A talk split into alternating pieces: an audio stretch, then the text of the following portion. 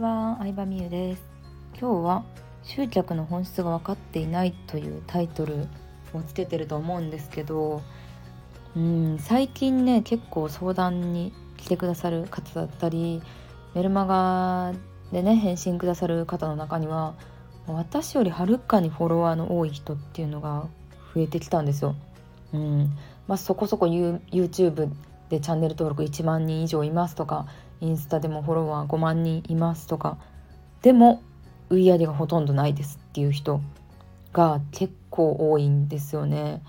でこのパターン確かに増えてきてるだろうなと私は思っていてでもその一方で私の友達起業家の友達とかだとあの実際にね、えー、売り上げのやつとかを見せてもらったことあるので確実なんですけどフォロワーが全然多くないのにまあ、毎日のように商品売れてる人もいるんですよね。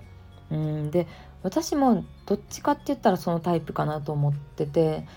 YouTube も5年とかやってますけど、まあ、チャンネル登録6,000人ぐらいって一般的に見たら全然多くないしあのインスタもね1,000人ちょっととかアメブロもだってもうどの SNS もインフルエンサーと言われる立ち位置にいないんですよ。うんまあ、このスタイフもそうですけどじゃあ何が違うのかっていうともうそもそも考え方が違っていて商品を買ってくれそうなお客さんだけ集めたらいいんですね集客って。うん、だってねその趣味で SNS やってるならまだしも、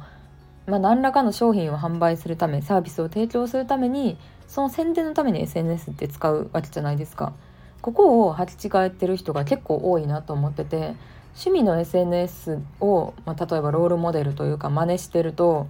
やっぱ発信の仕方って全然変わってくるんですよね。で実際にうんなんだろうな舐めてかかられるじゃないですけど商品に対して興味もない人をたくさん集めていたりとか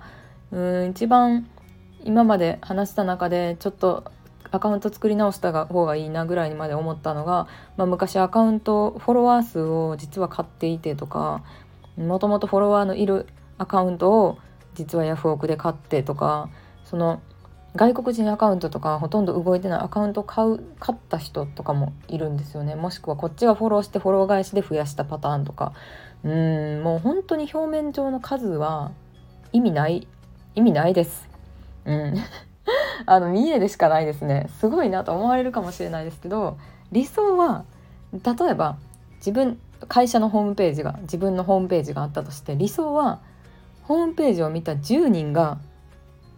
10人中10人が問い合わせするのが理想じゃないですか。ホームページは1万人見てるけど10人しか問い合わせしないっていらん人にも響いてるってことじゃないですか。うん、いらん人にも自分のサイト見られてるってことじゃないですか。でその商品を買わない問い合わせしない人のためのコンテンツを作る無駄とかも発生してるわけじゃないですか。なので理想はもう本当に自分の商品に興味ある人だけが興味あるサイトを作ること。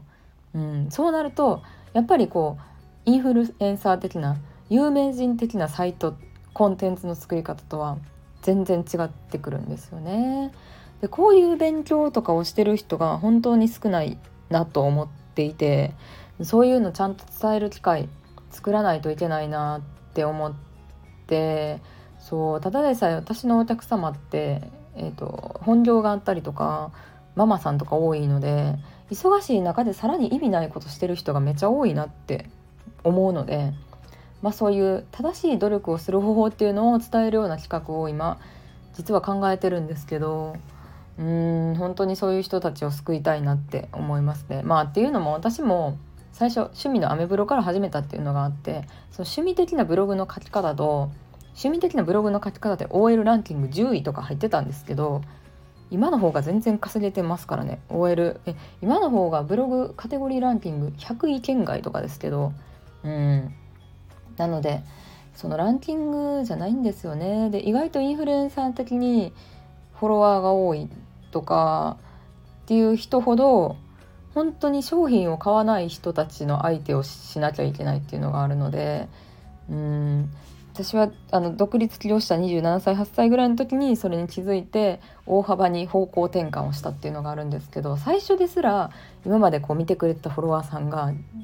もう激減したりとかはするんですけどでもやっぱりちゃんと本質を分かって発信をしてると商品は売れるんですよね。うんまあ、例えばこのスタイフも始めてから新しく知ってくださった方は結構増えましたけど私のスタイフ、まあ、外部から分かるのとコメントしか見えないですよね。いいねの数も再生回数も見えないですよね。で実際再生回数もそんなにめちゃ多くなくていいねの数も、うん、再生回数に対して10%多くて20%かなってぐらいなでそんなに多くないしコメントもほぼないんですけどスタイフから知って商品買ってくれた人めっちゃいますね。うん。それはなぜなのでしょうか。なぜなのでしょうかっていうと、まあ、ちゃんと動線を作ってる商品販売までの動線を作ってるっていうのは一つなんですけどやっぱりそのアカデミー運営をやってますとかこういう講座やってますとかをちゃんと出してるっていうのはありますね。出してるっていうのはあるしどういう人に対して、えー、集まってきてほしいのか結局商品販売してる商品から逆算して発信してるっていうのがあるので、うん、もうなんだろうな再生数稼ぎのための受ける全体に受ける発信は必要がないなとさえ思ってるっていうのはあります。うんなのでねこうついついさ、うん、ビジネスの知識があんまりない時ほどフォロワー多いってすごいやみたいななんかそれがその人の肩書きとかなんか学歴みたいに考えちゃいますけど、まあ、学歴ですらさ学歴がいい人イコール稼いでるとも限らないじゃないですか。なんかそれに近いかもしれん。また違う能力なんですよ。また違う考え方なんですよ。いやこれ本当に伝えたいんですけどね。そう要はでも自分の商品うん。まあ商品ないとさなんかまあ結局ビジネスって自分の商品売るか誰かの商品を代行して売るかのどっちかなので、うん。まあ、自分の商品がどういう人向けのものなのかっていうのをまず確認してもらってじゃあ SNS でそういう人のための発信できてるのかだからそこのズレある人が多い一番多いですね。うん、でフォロワーが多いってことはおのずと、まあ、そのどんな商品を売ってるかにもよりますけどうんその商品ターゲットから外れた人も集めてるってことにが多いので、うん、なんか本当に無駄なことが増えるっていうのはあります。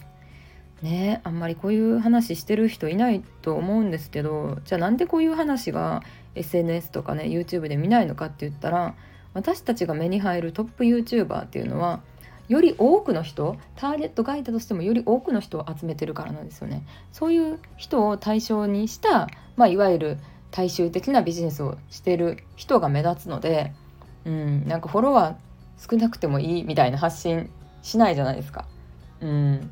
だからその私がやっぱり伝えていきたいのはフォローインフルエンサーにならなくても一般の人が稼げる方法っていうのをやっぱり伝えていきたいなと思うのでその有名にならなくてもこっそり稼いでる人って一番良くないですか、ね、一番気楽というかうんなんかフォロワー多すぎて炎上するってこともないしなんやろうな面倒くさいことに巻き込まれることもないしやっぱその精神心の安定を保ちながらも楽しくお金を稼ぐっていうのが一番大事だと思うのでそういうのをね本当に伝えていきたいなと思いますよ。ね。でまあ今新しい講座作ってるって話してましたけど、まあ、あの前にやってたアカデミー TBA っていうアカデミーやってたんですけどそれがもう4年5年ぐらい前に作ったものなのでその時から私自身の考えももちろん変わってるし200アカデミー通して200名ぐらいかなのメンバーさんと関わってきた中でこういうことやったらうまくいくなとかあこのパターンはなかなかうまくいくのが難しいなっていうのもやっぱさすがに200人とか見てくるとだいぶ分かってきたというか、ね、その5年前に比べると。なのでそれをもとにもう全てのコンテンツを再編し直してまして動画撮影からコンテンツの体系から全てをね作り直してて。うん。もうなんだろうな。なんか最高傑作のものがねできるお届けできるんじゃないかなと思って今からワクワクしております。まあ分かんないですけどね。会う,、うん、会う人にはすごい合うんじゃないかなって思います。まあこれからもね本質的な話を伝えていきたいなと思うのでいいなと思ったらいいねポチをよろしくお願いします。はいというわけで今日もありがとうございました。